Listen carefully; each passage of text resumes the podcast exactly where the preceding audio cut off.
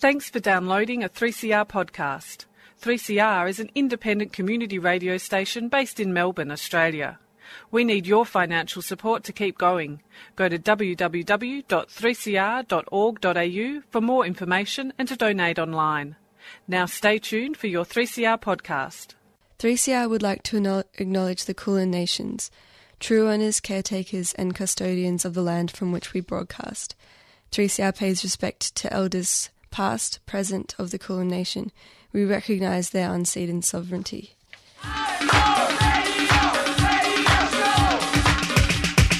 This is 3CR Breakfast. Oh, yeah. Alternative news, analysis, and current affairs. Monday to Friday, 7am until 8.30am. Only double. Clap your hands.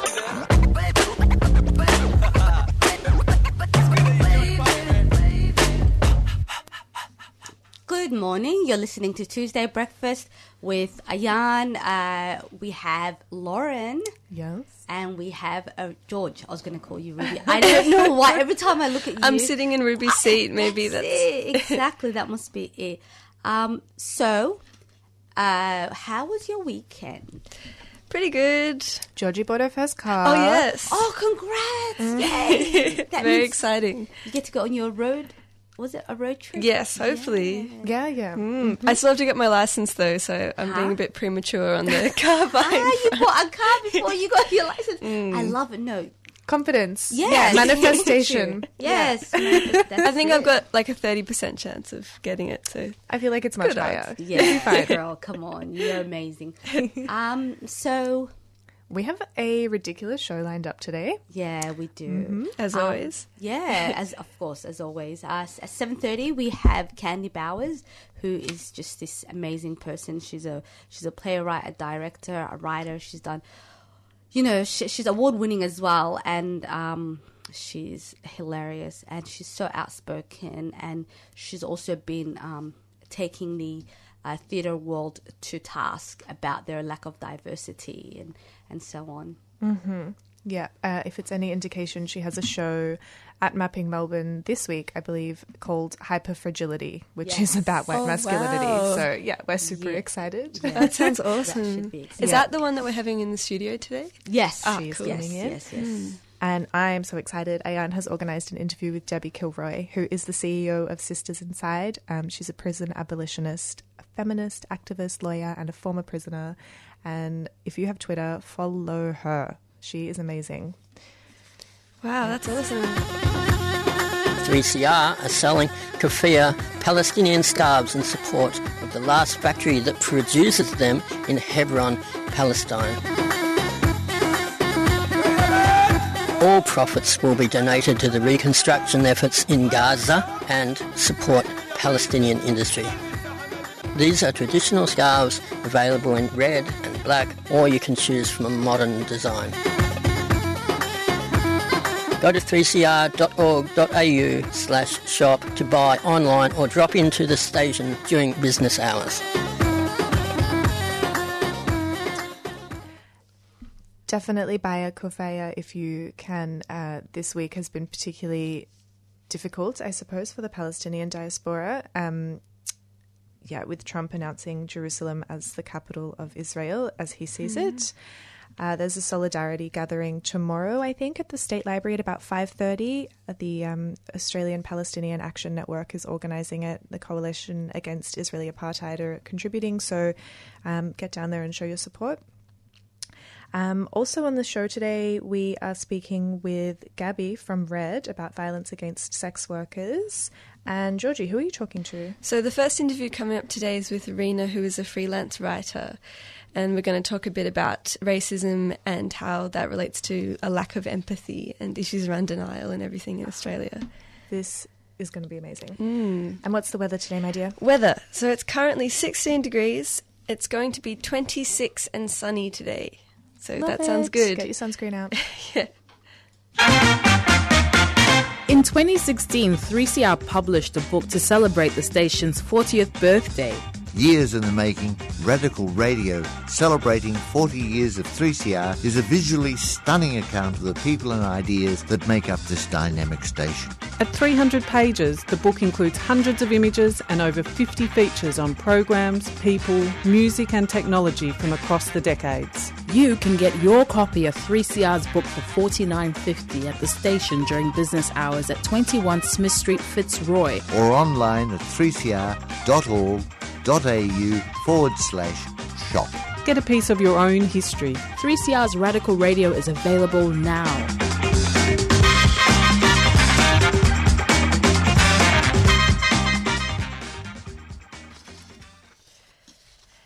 And we're back at Tuesday Morning Brekkie. We're going to kick it off with a song by one of my favourite bands. They're called the Senegambian Jazz Band. They're so great. They're like a seven piece band, um, and their music hails from Gambia, Senegal, Ethiopia, Ghana, and Australia.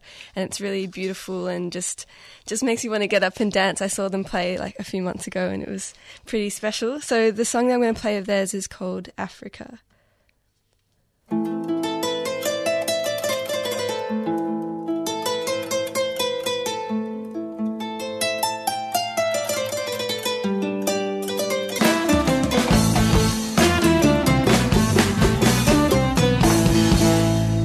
That was the Senegambian jazz band with a song called Africa. Such a beautiful instrument, the kora, if you heard at the beginning of that song. It's so melodic and beautiful. So we're going to go straight now into an interview with Rena Gupta, who is a Melbourne based freelance writer who's written for the Sydney Morning Herald, Overland, New Matilda, and Djed Press. Hi, Rena, how are you going? Hi, I'm good. How are you? Good, thanks. Hope it's not too early for you. Ah, no, it's all good. So, I wanted to focus on an article that you wrote for Djed Press. Uh, can you tell us a little, uh, our listeners, a little bit about this publication? um, sure. Uh, well, Djed Press um, is a publication that um, is written for by people of colour. Um, so anyone can submit to them, um, including uh, Aboriginal people, and the main readership, I believe, is also people of colour. Um, I'm not an expert because it's not my publication, but um, I submitted an article to them about about six months ago, um, and it got picked up. So I was pretty happy with that. Yeah, and it's a pretty great article. I think it had a lot of really interesting points that I hope we get to discuss um, Yeah, in this sure. interview. Uh, yeah, and I, I, I've heard about Djed Press from my aunt, who is here in the studio today, who sent another article through that. So it seems like it's got a lot of really great Yeah, content. definitely.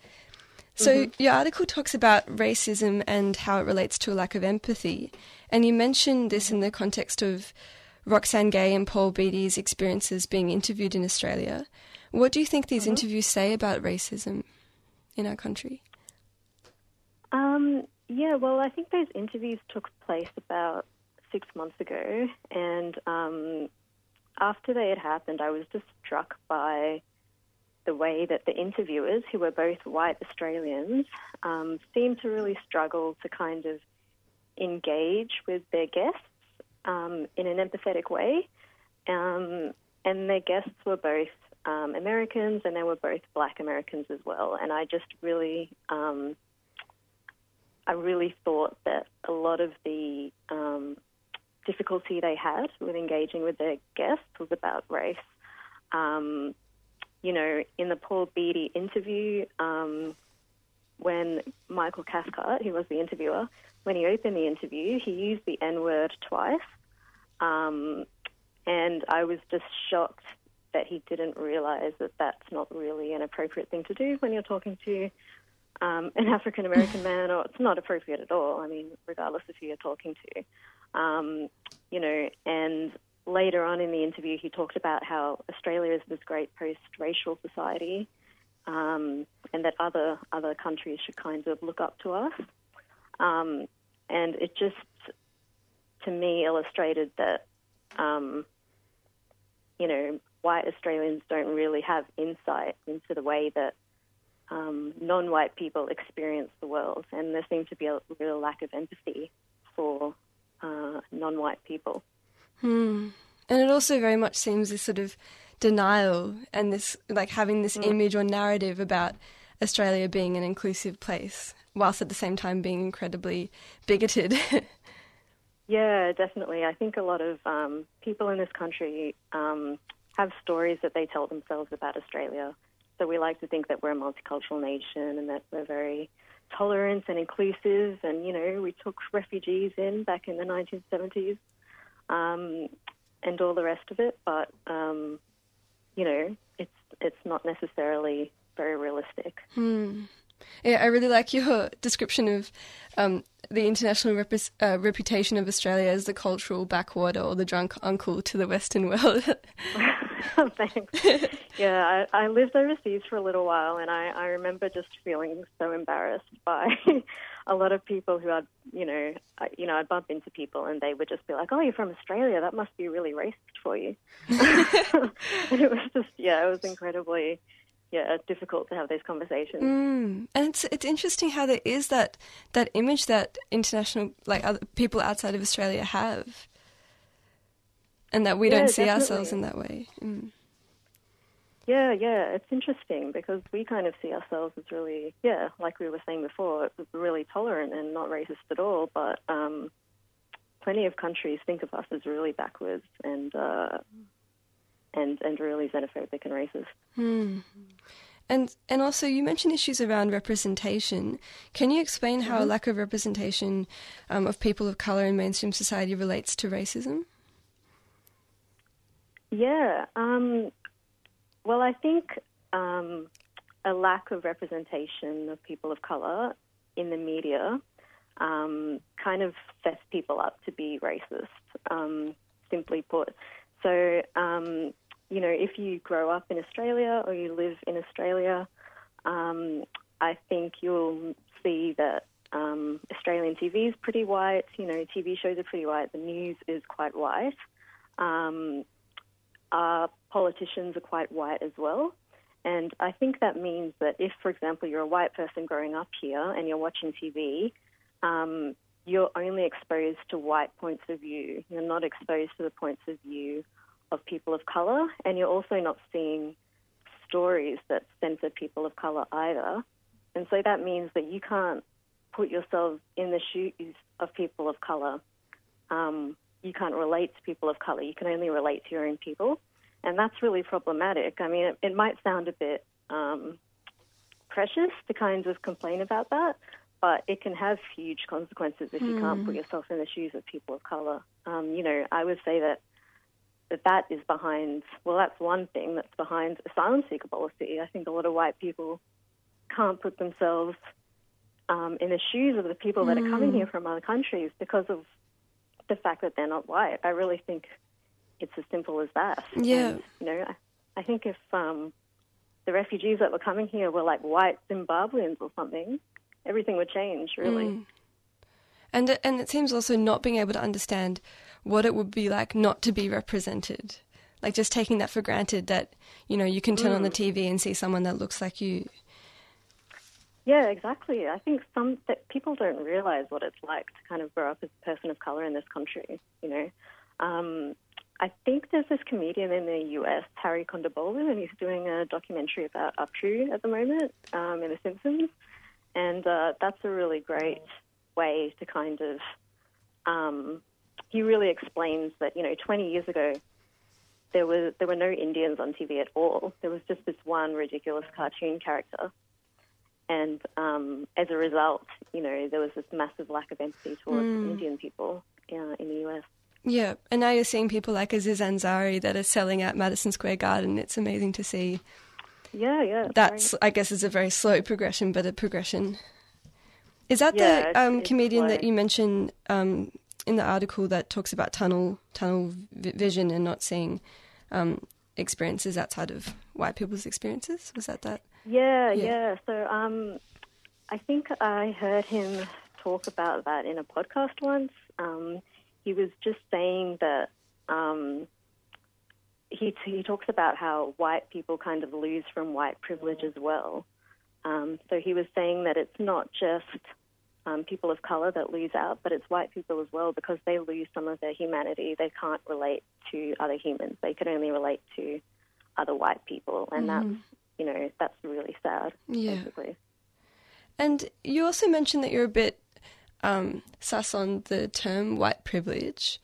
Do you think it's Yeah. a- not a- as useful a term? How do you see it?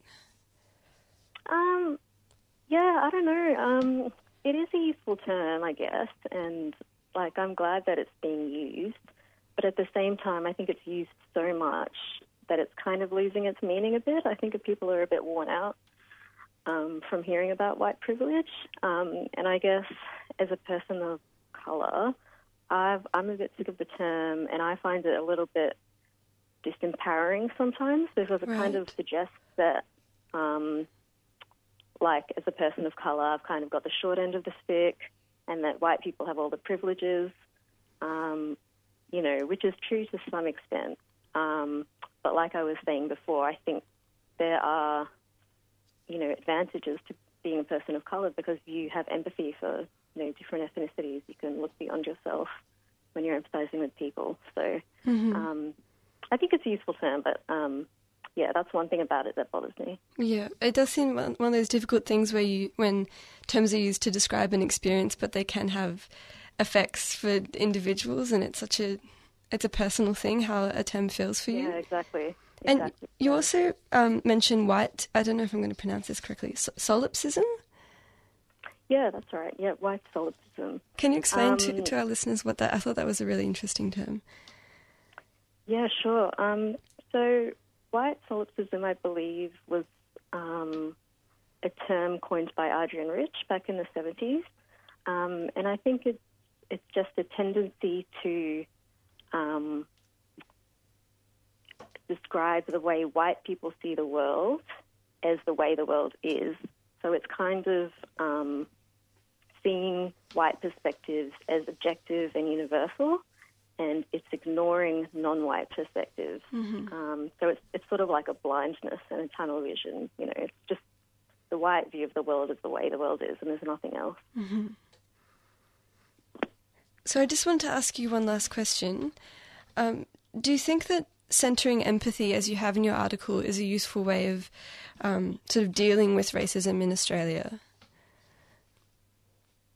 Um, yeah, I mean, I don't think it's it's like a cure-all, um, but I think it's one way that we can we can start thinking about racism um, in Australia, and it's one way that we can start making things better. Um, I think really small things like um, putting more people of color on television is really important. Um, just TV shows and the news, and and we need more people of color in Parliament as well.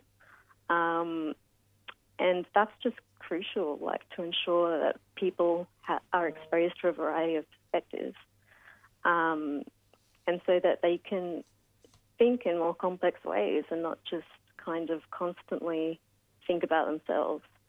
Um, yeah, I think that would that would change everything, really. Well, thank you so much, Rena, for your insights. It's been a pleasure to have you. Cheers. That's all right. Thanks for having me. Bye. So that was Reena Gupta, who's a Melbourne based freelance writer, um, and then we were speaking about racism and denial and a lack of empathy.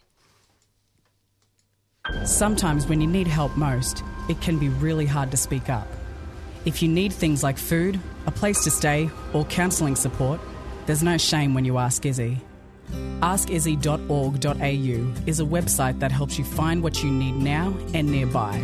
It's made for mobile and all searches are anonymous. Plus, there are no data fees if you're on the Telstra network. No shame, just ask Izzy. That's askizzy dot org dot au. A 3CR supporter. Are you aged over 65? The University of Melbourne is conducting interviews exploring how radio can impact well-being. Researchers will interview you for 60 minutes and in return you'll be given a $25 gift card. For more information, please visit cbf.com.au forward slash wellbeing. This research is proudly funded by the Community Broadcasting Foundation. A 3CR supporter. Like in Canada and in Australia, they cannot discharge tailings directly into the riverways. But in Porgera, they discharge their tailings in the waterways and they kill us, and they say it's okay. You are just being killed for trespassing. Subscribe to 3CR, bringing you voices and opinions the mainstream media don't dare touch. They have the exclusive right to extract the mineral below six feet, but that exclusive right does not permit them also to kill people. Who does the killing? The company has uh, specially arranged security forces. Subscribe today. Call 9419 8377.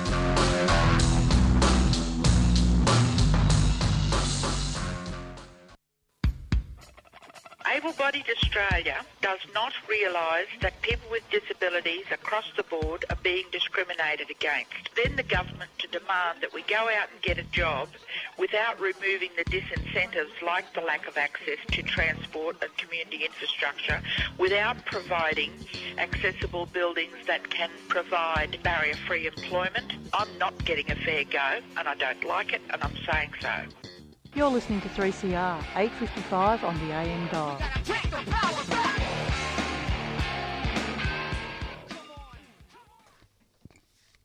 You're listening to Tuesday Morning Breakfast at 3CR with myself, George, Ayan, and Lauren. What's up? it's going to be a beautiful 26 degrees today, so hope you all get to get out and get some sunshine. Um, we're going to kick, uh, play another song. This one's from an artist called Sudan Archives. She's from Ohio, I believe, I believe, and she's a violinist and vocalist. Uh, she plays and produces her own music, drawing inspiration from Sudanese fiddlers, and she's self-taught on the violin. And her unique songs also fold in elements of R&B and experimental electronic music. So it's a really unique sound. Hope you enjoy. This song is called Oatmeal.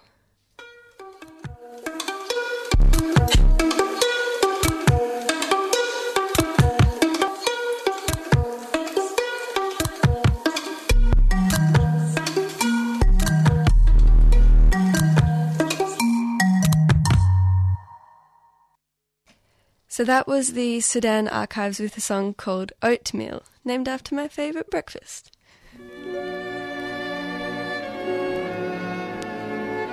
Great Voices CDs on 3CR. These CDs are a unique collection. Now you can go to 3cr.org.au and you can order online all the 20 CDs, 15 issues, for $160 postage paid.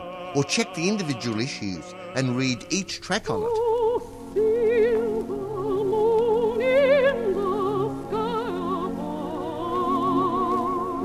Every major singer is on there.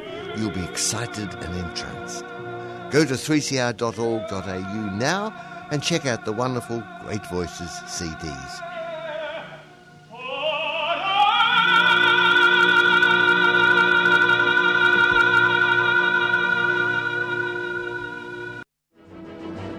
From every corner of the land, womankind! Women on the Line, a current affairs program devoted to women's voices, covering a diversity of women's interests and hearing women's perspectives on current affairs. Rights, militantly, never you fear! Erosion of human rights leads directly and inevitably to erosion of human security. We do not accept the denial of our rights because the right to have a say over our country is our life. Women on the Line. Tune in on Mondays at 8.30am and Wednesdays at 6am on 3CR Community Radio 855am. And streaming live at 3cr.org.au. I think 3CR is the voice of the people, speaking back to the establishment and telling them what they think, and sometimes it's something they don't want to hear. You're listening to 3CR Radio. We will not negotiate with minor state of title government or anyone on, on our culture, on, on our land. You know, if people say, oh, you're going to finish up with nothing, well then so be it. But at least our hearts will tell us that we did not sell out our country and our culture and heritage for a few scungy dollars. Subscribe to 3CR so that your dollars support Indigenous voices and the struggle for land justice. for Aboriginal people, the greatest grief of all is seeing the country destroyed. And somewhere along the line, we have to realise that we don't actually have the right to do that, that nothing we've ever done has given us the right to do that. Now, you know where I stand on this because I'm so simple minded.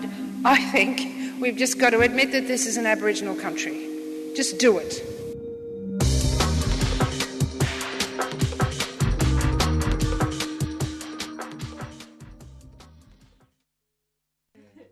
And if you are tuning in, you're listening to Tuesday Breakfast with Ayan, Ruby, Hope. Okay, I just said the whole gang. Uh, Lauren and in the studio we in the studio we have Candy Bowers. Candy Bowers is an award-winning director, writer, and performer. Candy founded the production house Black Honey Company with her sister Busty Beatz. This is the production that brought us um, Honey, Hot Brown Honey, Burlesque, and Australian Beauty, just to name a few. Her current project, Hyperfragility, is a performance show conversation piece party extravaganza that she co created with dance maker Victoria Chiu. And I haven't even touched on her social media presence. Welcome to Tuesday Breakfast.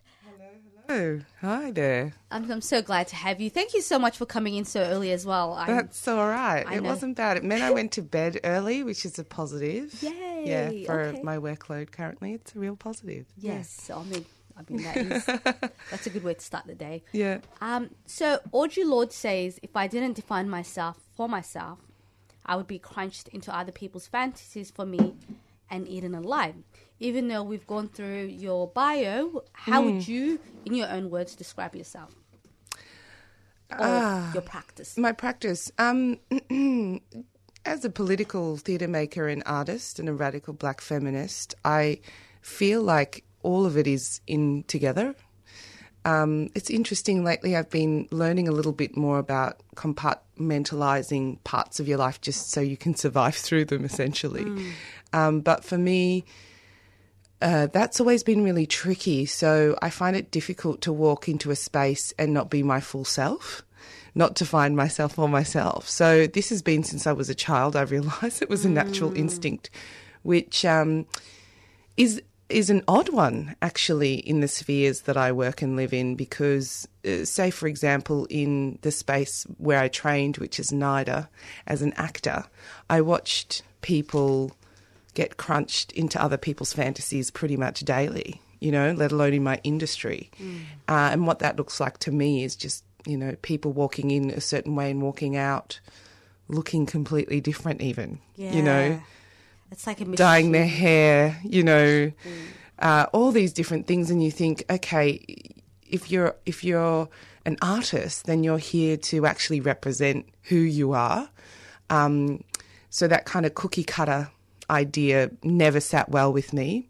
And I kind of got to transcend it essentially because I'm a large, you know, mixed race, um, part black, part Asian, you know, South African woman.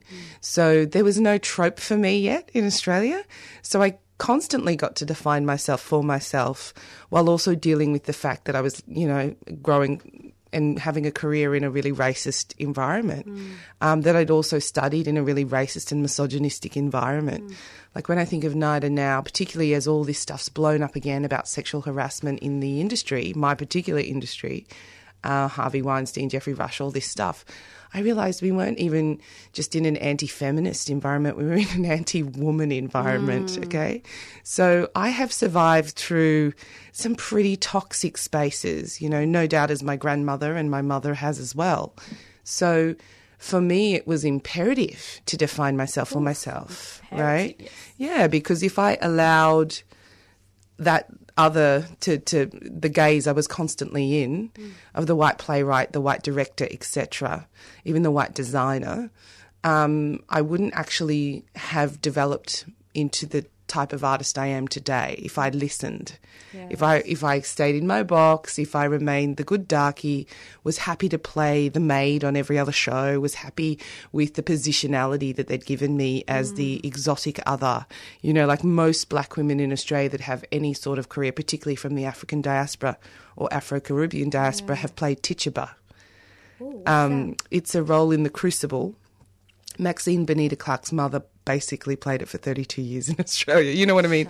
like that, only that role in a lot of ways, um, which is, you know, just for me, it's like crisis point. Like um, this role written by uh, Arthur Miller, you know, the father of drama or whatever, white American drama. At the same time, in the States, you know, as he was, you know, that play won all of the awards or what have you back in the day. But there are other playwrights, you know, in in the in the modern era, like winning all these same awards that are black, that are female. We don't put them on in Australia. So I had to start writing for myself. Yep. I wasn't interested in the fantasies of white men, particularly. Yes. Um, and so, you know, this is a really interesting space for me because, um, you know, as we all know, radical actually means the root. Angela Davis would say radical is simply the root of. So for me, um, writing myself onto stage was a political act and a personal act of self love. Uh, because as an actor, yeah, you constantly hear the script, be this role, da da da. But I've actually had a, quite a privileged career in that, you know, I don't think any main stage theatre company would dare send me um, a description that was a wet nurse or a maid these days because I've made a really political point about that. I think it's really problematic that there's a black woman wearing an an apron. That's not a political statement because in, of course, Hot Brown Honey, we talk about it. That I guess that's my personal story in Hot Brown Honey um, of when they kind of come. Yes, And for those who don't know about hot brown honey, can Yeah. you just give us a little? Sure. Um, it was a, a work that I um, created with my sister Busty, who's in Black Honey Company with me. So that's our company. And we collaborated with an amazing dance maker, designer, um, Lisa Fa'alafi, who's uh, Samoan. She's uh, from, she was working with a group called Polytoxic that Busty had done a lot of music with. And um, Polytoxic had also had the offshoot of Brief's boy, Boylesque show, which was kind of starting to make lots of waves in the world. And basically, Fezid said to Lisa, I'll do a female version of the show, call it Knickers or something. And she didn't, that didn't really feel like an authentic thing for her, I guess. So we were kind of like playing away on the side. And, and what we began to learn as we delved into the area was that originally burlesque and the women, particularly the black women who danced, uh, Josephine Baker, you know, Mm. comes to mind. And there are f- quite a few more through the 60s and 70s. They're also very political women. So there's the kind of intersection between sexuality, politics, expression, and all of that stuff.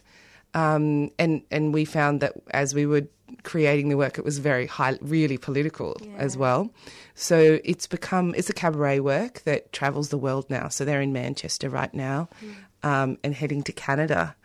Uh, there's six or seven women, First Nations women of colour on stage at any given time uh, or in the company. So as people kind of have other things to do, whatever, we s- switch it out, which is also a massive um, goal. Has always been for me to create platforms where other women of colour get to do their thing. Yeah.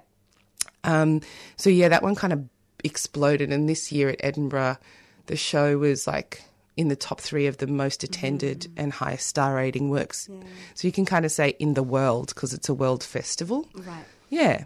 So that's one we've got under our belt. And it's exciting. And Yeah. I, I know you, there's a new cast member as well, Mm. so that's exciting. More people Yeah. to add to the crew. Yeah. Um, speaking of politics, um, I saw a Nina Simone quote that you Oh, yeah. put up, and I just kind of rephrased it because Mm. it's such an amazing quote. Um, but she says uh, it's just basically saying, do artists have a responsibility for their work, their voice to reflect the times? So what do you think about that? Uh, yeah, it, I really do believe so. Um, being in Edinburgh as well this year, I was playing another role in a in a theatre show called Lilith the Jungle Girl, where I play a white Dutchman. Um, yes. And um, while I was yeah, while I was doing that show, um, all you know, it was just great being there. But I was able to pretty much watch women of color back to back for four weeks. It was extraordinary. I'll just say Selina Thompson is also coming to Australia in April. She's absolutely incredible. Um, so it was really exciting. And uh, for me, the work of black women at that festival, it was political. Everything was political. Mm. it was all political and personal and beautifully executed. So I just think it's it's a really interesting line because I know a lot of white artists, even the ones that I would say are quite political, like the Sisters Grimm's guys that I just worked with, white gay boys. Mm. They make this very political work, but then they'll they shy away from talking about the politics. Mm. So we we I mean we're really great friends. We had a great time, but mm. that's one thing we disagree on. like um, they they really talk about oh people need to make their own decisions or it's not political and i'm like it's really political you've just cast me in the lead role as a white man you know and um that's okay though because Absolutely. you know what i mean bang it over somebody's head. No. Your mere existence and Mm. you being on that stage yeah is political enough. yeah and they're so creative and what they identify what I what I love about there are very few people out there in the industry because it's pretty much dominated by white men for some really key reasons other than erasure and exclusion. Now also I'm realizing oh a lot of people don't want to work with their predators. They don't oh. want to be oh. in a show where somebody who has assaulted them is the lead role. Mm. Like the amount of women who would have said no to stuff because there's a perpetrator or predator in the cast is really high mm. because the guy often gets cast first and then where that's the anchor actor and then you get cast around them. And it's like, oh, no, thank you. You know, my safety, my safety. And it's so you realize it's an unsafe space. And, um, and a lot of the time I hear lots of diverse actors, trans artists, you know, people from the margins, people with disability, uh, actors of colour saying, oh, yeah, this happened and this happened and that happened on a show. But, you know, you got to choose your battles.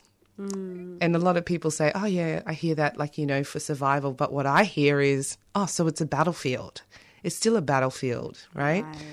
Um, and it's still like difficult for people to, in Australia, to wrestle with this idea of the political in work, but not on a global scale, Mm, right? mm. We had to get out of the country to actually be acknowledged on the level that we were acknowledged on. And it's not to say that people in Edinburgh were terrified of us as well. Like it's just that their approach to to being shaken up is very different Right. to where, Australia. Where Australia, they sort of are repulsed by it. Just just disabled by it or something like everything just ah they don't know what to do about it, you know. Mm. Um, and so in the way that we're really being headhunted around the world. Mm. Um, like my next play, I'll, I'll create at the Traverse Theatre in, in Edinburgh, and busties, you know, like everywhere around the That's world. They're just like, come and work with us, you know, da, da, da. and in Australia, it's kind of like there's maybe one offer. Right, right. you know what I mean? Like I'm like I'm pretty sure we're the most one of the most exciting and breakthrough um, groups to to have come out of this country.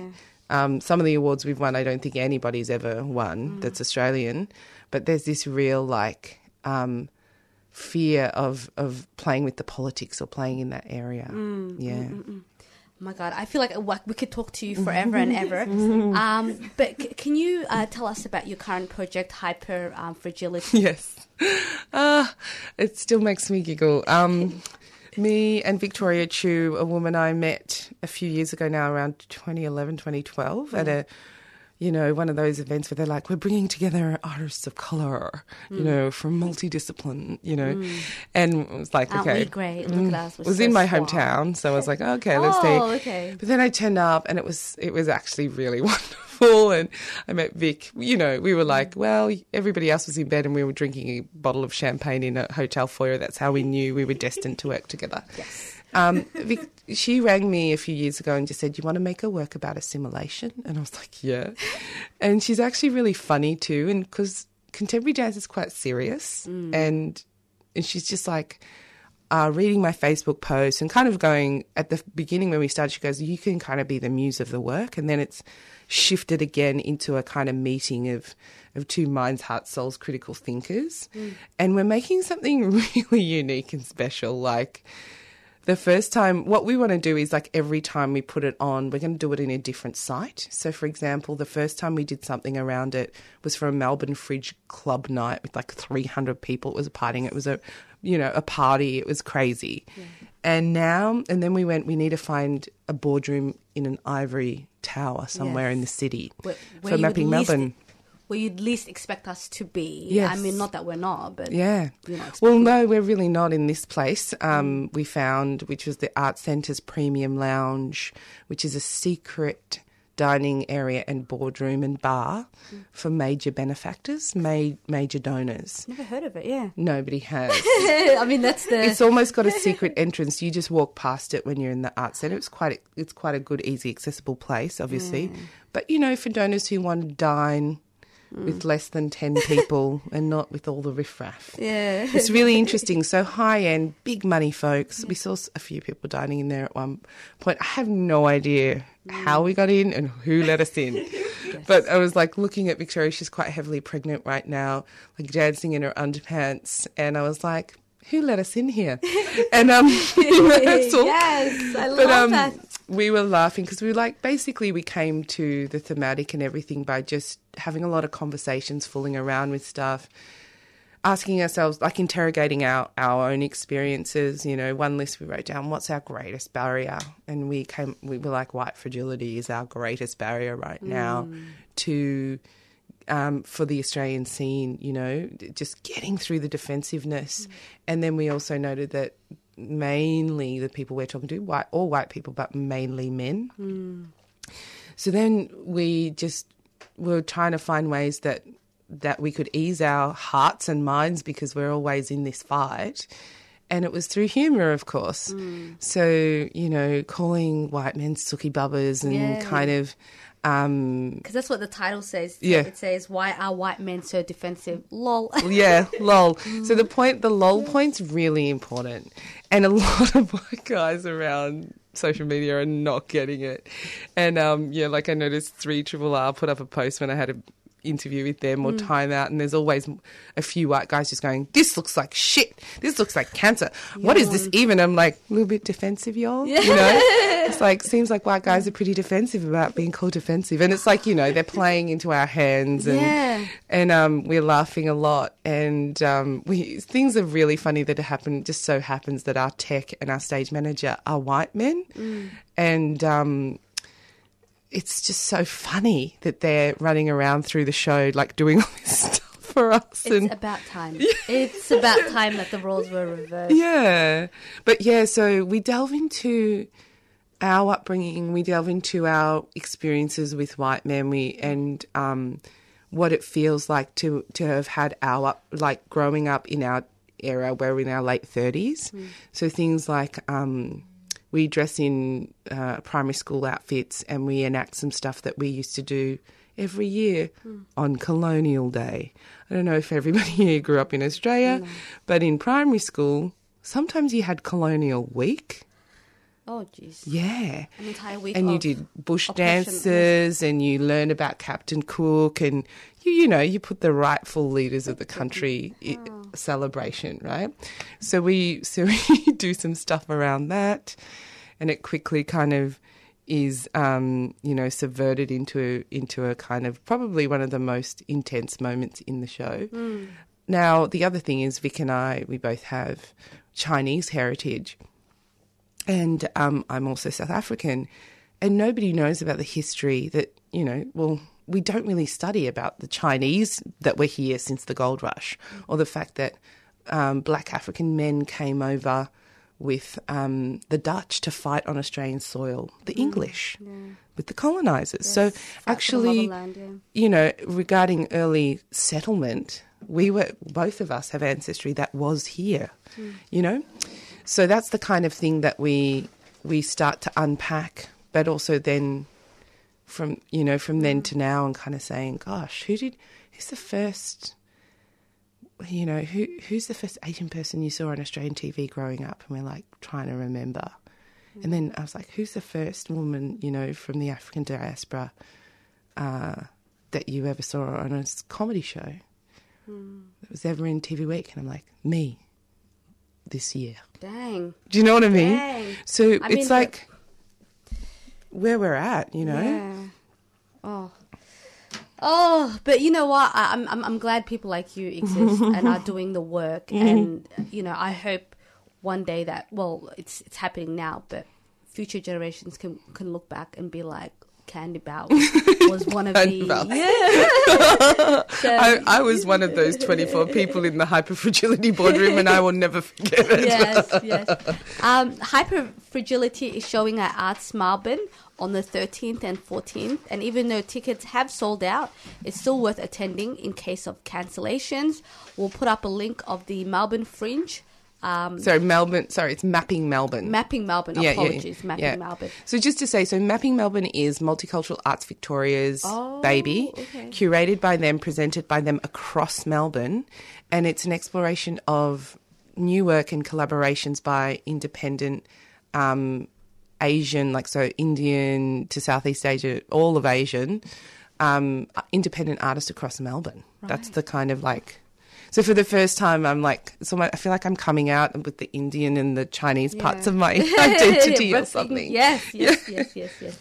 Um, up next, we have an interview that Lauren will be conducting. Um, stick around. Um, we'll be back in a tick.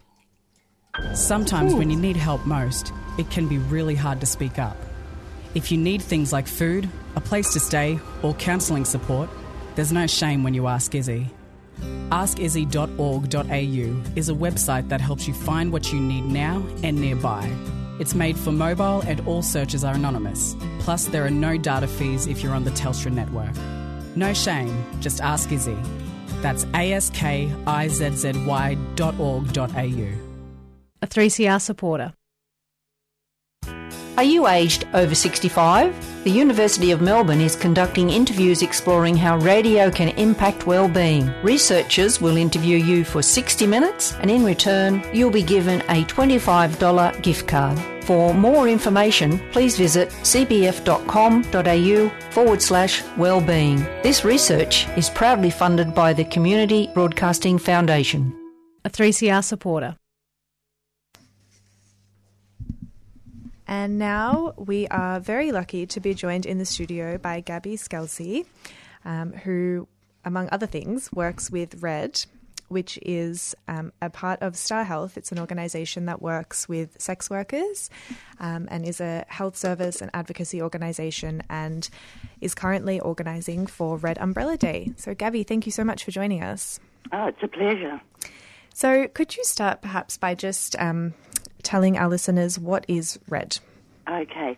Well, RED, which stands for Resourcing Health and Education in the Sex Industry, is the program uh, that works with sex workers in Victoria.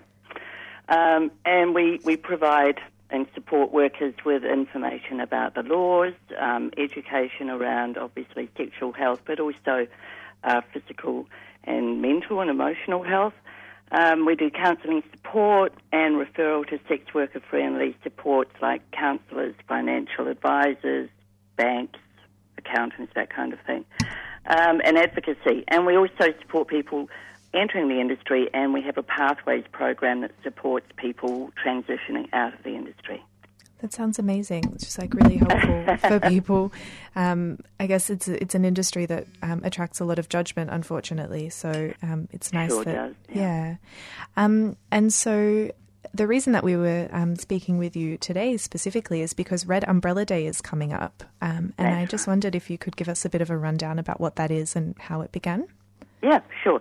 Well, Red Umbrella Day is sort of it's also known as the International Day to End Violence Against Sex Workers, and it started in 2003 when um, in Canada a serial killer, murderer, um, was quoted as saying, "I picked prostitutes because I thought I could kill as many of them as I wanted without getting caught." So this stirred a public memorial to those victims, and international uh, Day to End Violence Against Sex Workers began. And it's also, as you know, known as Red Umbrella Day. And they use a red umbrella to mark the event because it's uh, a colour of beauty and it represents resistance, which means uh, you know protection from stigma and discrimination, which sex workers across the world face. Yeah, and so it's an international movement. Is there many countries around the world that all um, that all do something on that day? Yes, yeah, Yeah. it's international. I mean, if you Google it, you can see what's happening across the world. Yeah, and and and does it's always the 17th of December, which this year is a Sunday. yeah, and Red has something planned. I understand it. Yes, Or- so we're, we're, um, we're hosting an event down in O'Donnell Gardens in St Kilda where we will have sex workers uh, speak about Mm-hmm. their experiences and we'll have other community people uh, talk about their experiences. So this is in O'Donnell Gardens, which is next to Luna Park, and Mhm. it's between 2 o'clock and 4 o'clock this coming Sunday. Fantastic. And there'll also be an artwork. The sex workers have um, begun developing a communal or community artwork that uh, people who are attending will be asked to, you know, collaborate on. Oh, that's that's really beautiful. Mm. Um, so I guess moving on then a little bit to the more broad context around this. Um, why is violence against sex workers an issue that continues to need highlighting after this awful the birth of Red Umbrella Day? Why in 2017 is this still a problem? Um, I think sex workers are too often exposed to high levels of violence, and they are often, you know, they have fewer or seem to have fewer rights than people within the wider community. So the perception that sex workers are less deserving of respect and support and, and get that stigma and discrimination means that we, we need to keep this day alive because sex workers deserve protection from violence just like everyone in the community. Yeah, Absolutely. And it's not always physical violence. You know, I mean, people tend to think that um, it's sexual assault and rape and worse things than that, murder, obviously. But it can be things like stalking, non-payment of services, and uh, if clients remove a condom in a booking, that that's sexual assault. Yeah. But sex workers sometimes don't report it just due to the concerns they have about how they'll be treated. Yeah, and that's horrifying. Like that's that's violence against any person. It doesn't matter what job Mm. they happen to do. Um, are, are there more? Are there particular sex workers rather who have more vulnerability in these situations? People who work on the street are more vulnerable. I mean, you know, that said, the sex industry in Victoria is quite large, and most of it is in brothels or private situations, you know, escorts, escort agencies or independent workers. But there are a, a percentage that work on the street, females, males and trans, and just because of the sheer place where the work takes place, they're exposed to more threats of violence. Mm, yeah. Um, and so, what changes do you, or does Red hope to see, um, or would like to see rather, to improve protections for sex workers against these kinds of violence? Well, Red, is working with the sex industry and calling for full decriminalisation of the sex industry. And I know it's a bit confusing because currently we have the Sex Work Act, which really just controls sex work. So it makes some sex work legal and other parts um, unregulated and illegal. So, for example, street sex work is still illegal, uh, massage parlours are still illegal, and um, even exempt workers, you know, they have to work within the law, and some choose not to, mainly because they don't want to go into unsafe situations where they could, um, you know, be at threat of violence or or anything really. It's just an Yeah. OH and S situation. And so, in terms of the laws as they stand, um, were they sort of when they were brought in? Was that based on consultation with sex worker communities and, and people who had been or still were sex workers about what situations needed regulation and that kind of thing? Or is this something that actually hasn't worked for sex workers? Well, it hasn't worked for sex workers, but that said, um, the Prostitutes Collective of Victoria were heavily involved when the Mhm. legislation was drafted back in the early 90s. So, uh, an example of that is that the um, the government of, of the day wanted sex workers to be tested every week for STIs, and uh, obviously the collective made an argument that no testing should take place, but um, if testing was to take place, weekly testing would be outrageous.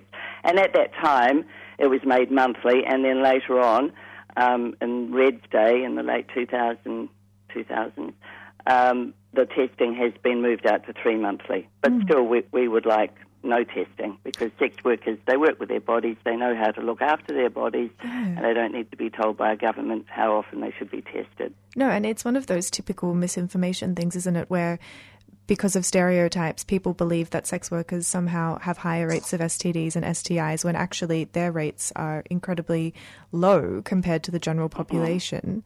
Um, True. Yeah. And we Um, know this because sex workers have been tested for so long, so all the research is there. Exactly. Um, the government really shot themselves in the foot with that one. So, how um, how can listeners get involved and support the fabulous work of Red?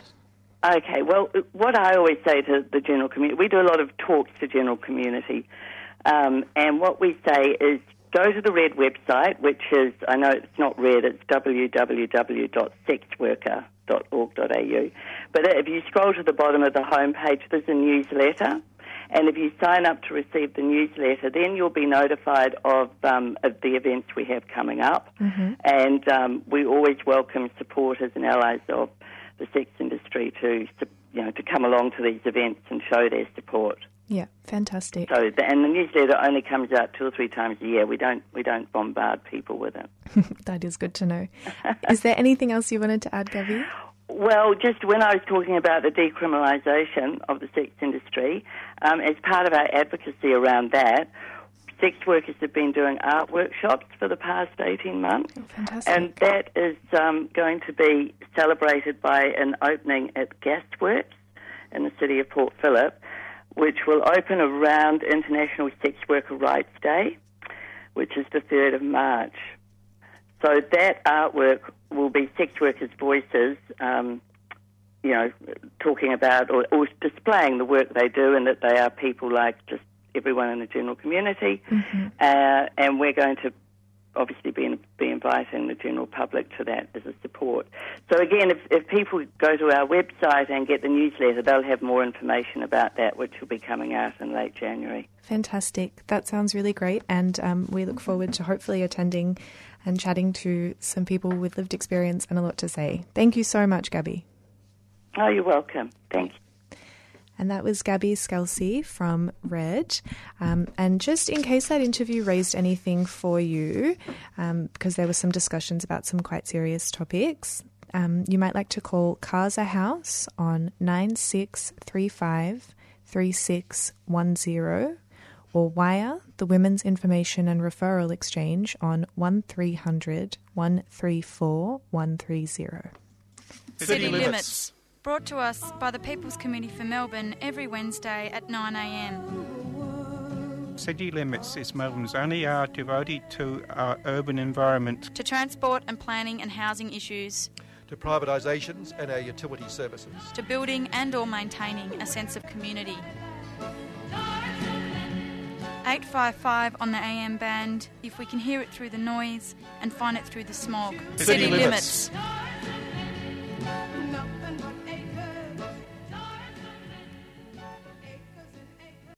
What we're dealing with here is a total lack of respect for the law.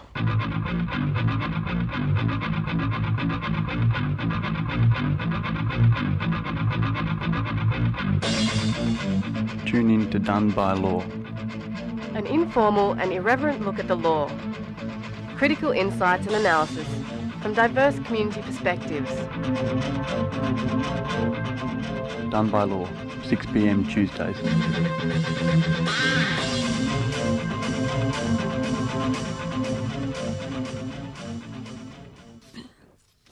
We're back at Tuesday morning breakfast at 3CR with myself, George, Ayan, and Lauren. So we're going to launch into some community announcements. The first one I've got is um, called Mapping Melbourne. I think it was mentioned in the interview with Candy Bowers. Yes, it's going to be amazing. So, Mapping Melbourne, which is running until the 17th of December, is a series of free and ticketed events ranging from genre breaking performance to new multidisciplinary collaborations, group bike rides, punk- punctuated with screenings of short films on burnt building facades, bridges, and other, other city infrastructure. But some of these events have limited tickets, so check out the program today to make sure you don't miss out. The next event is called Emerge the North. Um, so Emerge the North is a program developed and run by the multicultural, sorry, Multicultural Arts Victoria, and they provide opportunities for Indigenous, new, and emerging communities and artists to have a voice and share their cultural practice. So Emerge is in the planning stage at the moment, and MAV are inviting communities, artists, and cultural organisations to come to a gathering to get involved. Two of these have already been held, but there's one more in Broadmeadows on the 12th of December. Is that Emerge in the West? Is that the same people? So it's the same, but there's like one for the north, one for the I west. Oh my god, I love Emerge in the West. It's the best thing ever. It's so good. Oh, if you live in the north, get involved. Yes, and so with Emerge the West, uh, their expressions of interest are open until tomorrow. So you can get your applications in online, um, and we'll put the links for all of these things Mhm. up on our Facebook page. And even if you can't get involved, come to Emerge in the West because it is so much fun. Bring your kids, bring your dogs. It's the best. So I think it's is it next? It's early next year, I believe. Yeah, it's usually like it's in summer. It's always Yeah. a hot night. Yeah. Yeah. Cool. Well, it's exciting. Can't wait. You're a regular goer. I, I, Mate, I grew up in Footscray. So earlier on the program today, I played a song by the Senegambian Jazz Band. Uh, they're playing a gig on Friday the 15th of December at Memo Music Hall in St Kilda as part of the Live in, uh, sorry, the Live and Local Festival. And they'll be supported by Hello Tut Tut, which is another band that we played here on the show. Um, and again, we'll put the link up for that. Um, so that's all I have this week. Well, I have one. Yes. Um, there is a fundraiser happening for the ASRC on Sunday, the 17th of December. I think it starts at about 5, and it's um, at Compass Pizza, which is in East Brunswick. It is a great Italian restaurant, and they're hosting a concert. All proceeds go towards the ASRC's end of year appeal. It's going to be a beautiful, lovely afternoon full of music, vegan cheese, some wine. Cheese yum. Okay, Vegan well they not have so- like they have they have dairy cheese. I'm not going to fight you about this, AR. but it's beautiful. It's going to be great. Um, so get along if you love pizza and human rights. Cool. Yes. Thanks, And Up next, you'll be hearing from the amazing Debbie. City Limits. Brought to us by the People's Committee for Melbourne every Wednesday at 9am. City Limits is Melbourne's only hour devoted to our urban environment. To transport and planning and housing issues, To privatisations and our utility services. to building and or maintaining a sense of community. 855 on the AM band if we can hear it through the noise and find it through the smog. City Limits.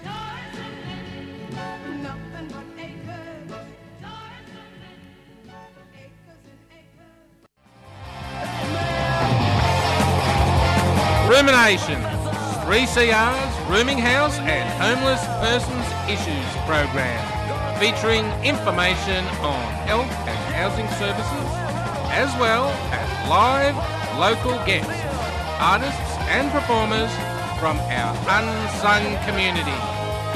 Join us at 12 p.m. on Thursday on 3CR 855 AM. Yeah.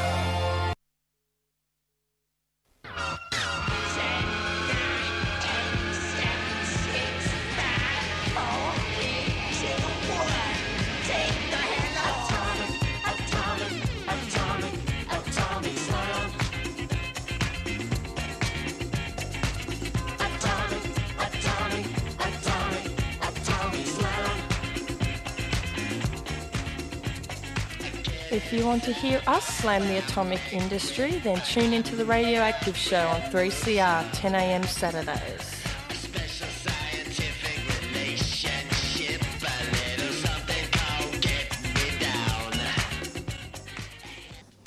And now we have joining us on the line Debbie Kilroy, who is. Whew, all right, I'm a huge fan. I can calm down. She is a prison abolitionist. She's a true feminist. She's an activist, a lawyer, the CEO of Sisters Inside, and herself a former prisoner. Basically, a powerhouse, incredible woman who works tirelessly for communities marginalized by society, and someone we should all be listening to whenever she speaks. So she's joining AR now. Hi, Debbie.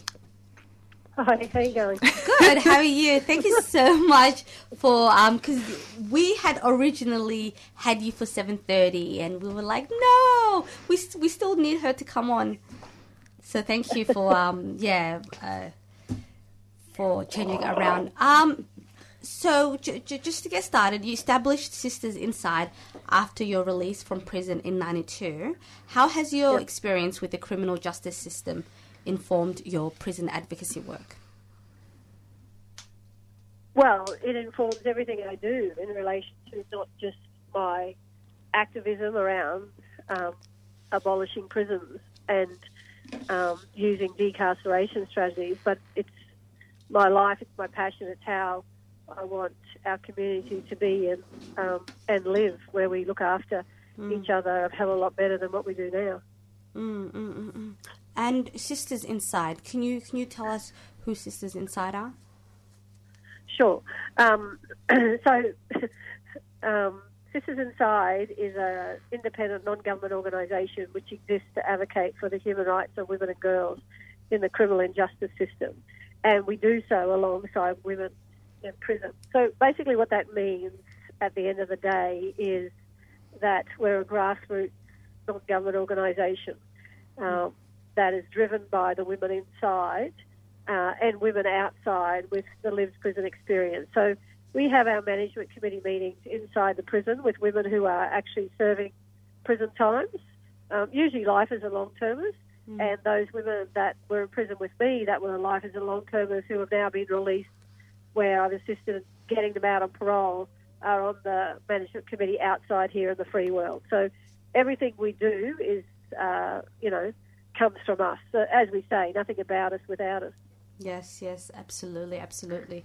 And um, uh, Sisters Inside looks at a lot of so it looks at uh, the circumstances in which um, the women are criminalized. Why is that important to look at um, things like social factors and so on? Well, it's about understanding that the most marginalised and disadvantaged women and girls are the ones that get criminalised, and predominantly it's Aboriginal and Torres Strait Islander women and girls that are criminalised at the highest rate. And so it's about exposing um, capitalism and racism and the prison industrial complex and how that it thrives on targeting the most marginalised and disadvantaged women and girls in our community um, and who are deemed to be throwaways, you know, by certain individuals, um, you know, with power in our community. Mm, and and you said earlier that Indigenous women are overrepresented in Australia's prison population. Why do you think that is? Well, they're an easy target because, you know, we, our society thrives on capitalism and we need racism to bolster up capitalism. So uh, while we accept racism, we're not going to care about those Aboriginal women and girls that are being criminalised in prison. They're easy targets. Mm. And until we stop that, only then then we have a trickle up uh, process that will then, you know, protect all of us who are, you know, white at the end of the day.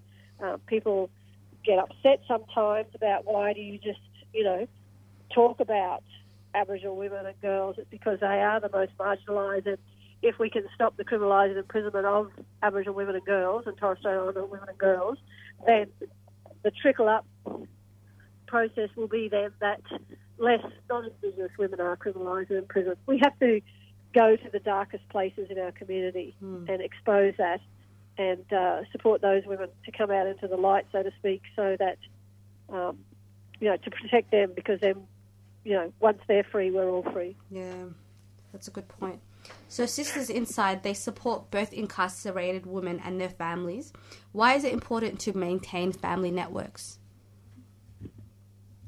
Well, families are fundamentally, you know, um, about who we are in our community and those connections. If we're isolated and have no family, no community, um, who are we really? You know, we as human beings need connection with other human beings, and we need our family and we need our community to thrive in whatever form of, um, you know, that we want to do at the end of the day. So, uh, to keep that family unit together, to keep mothers and children together, to keep mothers out of prison for their children, that's in the best interest of the child.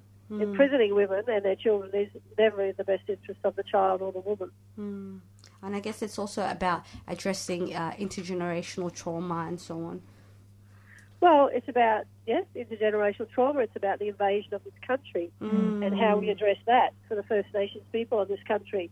Mm. Until that's addressed, and only when that's addressed, that we will then see uh, the decarceration of Aboriginal women and girls. Absolutely, absolutely. Um, you're also a prison uh, abolitionist. Um, why don't prisons work, Debbie?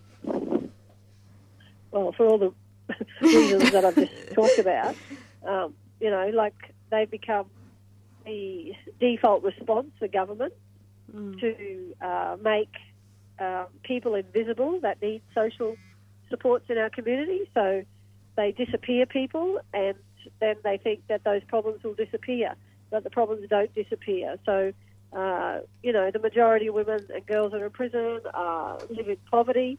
You know, we live in a first world country, so why isn't poverty addressed? That it can be addressed overnight, but we decide not to address it, the powers that be, because that's about capitalism and the haves and have-nots.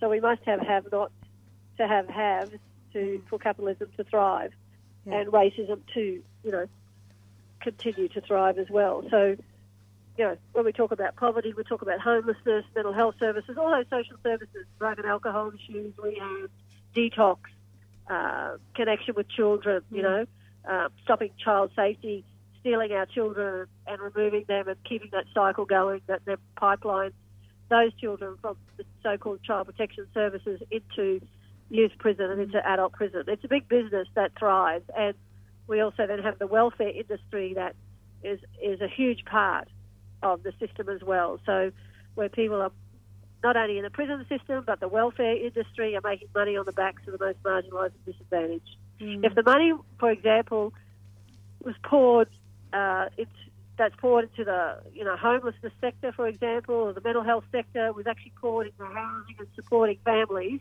Um, you know, all those people would lose their jobs. So they they have a uh, you know an interest in keeping the job and keeping the welfare industry going because they're getting paid on the backs of marginalised and disadvantaged women and girls. So, you know, these are industries that have been created by capitalism, and you know that's what we have to tear down and, and you know have different types of communities where there's support in those communities and not industries built on the backs of those marginalised and disadvantaged women and girls.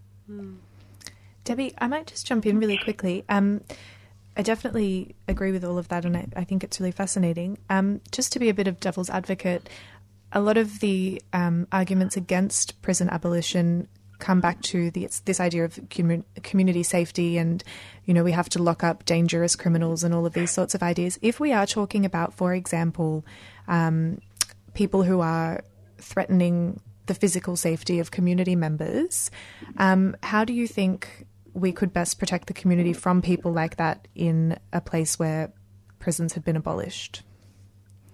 Well, look, the reality is that prisons are the perpetrators of violence and death. That's the reality. So if you're putting someone in a violent environment for a so-called violent offence, you're actually creating more violence. Mm. So prisons are violent. That's the reality. So we, we must start thinking outside the bars and we must start looking after our children to not accept violence. You know, the changes need to happen at, from a very young age and we need to be able to address violence in our communities. As abolitionists, I'm not saying, and none of us are saying that, um, you know, people need to, uh, you know, should be allowed to get away with violating others. Of course, we're not saying that, but it's about the prison system does not stop that. It creates more violence. So it's about what do we do? And it's not just one thing, it's many things that we do in a community. So it could be about what I do in my family home to address the violence that then filters out to my community, the neighbours, or, or, you know, or the street, and how we have conversations about how we're going to deal with issues that arise between human beings. It's not about where I call the police and think that they're going to resolve the violence because we know when police are called, you know, violence escalates. Uh, yeah. So it's about we have to start taking responsibility for our own behaviours and not removing that and handing it to police. You know, or ha- or kids go to school, children aren't taught, for example, how to resolve conflict. They're removed from a classroom and they're taken to the headmaster's office, the principal, and dealt with there. You know, Yeah. why do we need an intervener of a higher authority and power that can actually cause more trauma? We Mm. need to be sitting down with our children, sitting down with each other, and resolving the issue. So, you know, like when um, I was in prison, uh, you know, one of the women murdered my close friend sitting beside me. You know, yes, she pleaded guilty. Yes, she got life imprisonment. But I mean, over the years, her and I, I instigated that we would sit down, and we did. We resolved the issues, the murder between each other, without any authority. Authority sitting with us. It's because what I wanted to do. Uh, because if Sisters Inside was going to be about women, it had to be about all women, no matter what they did. And so And then I advocated for her to be released on parole, and she's released on parole, and she's on, you know, been on Sisters Inside Management Committee, and we're good friends because we resolved that murder. Now that's that's taking it to the extreme, but I mean, and it can be done, and it and it has been done, and it will continue to be done in the frameworks of Sisters Inside and how we work with women and girls. But that's what we need to do. We've got to stop relying on cops, stop relying on people with power in our lives to try and mm. resolve conflict that's between individuals where it can be dre- addressed and that, that we can work together and make our community safer. Safe, safer. Prisons do not create community safety. Yeah. That's the call cry, the catch cry that the mm. prison industry, the law and order campaign has instilled that fear in us all. Mm. That prison will create community safety. It's a lie. Yeah, absolutely. And I think it's also important to note because I'm Somali, um, that's my background. We, when there's an issue in the community, we don't always go to the cops. We have like mm. little, um, I guess, very informal tribunals, or we have the leaders of certain um, uh, tribes co- come together and resolve those disputes within the Yeah. community, as opposed to going to the um, police. Mhm. And I think it's also Yeah. important to note that the police, um, the prison system hasn't always been around.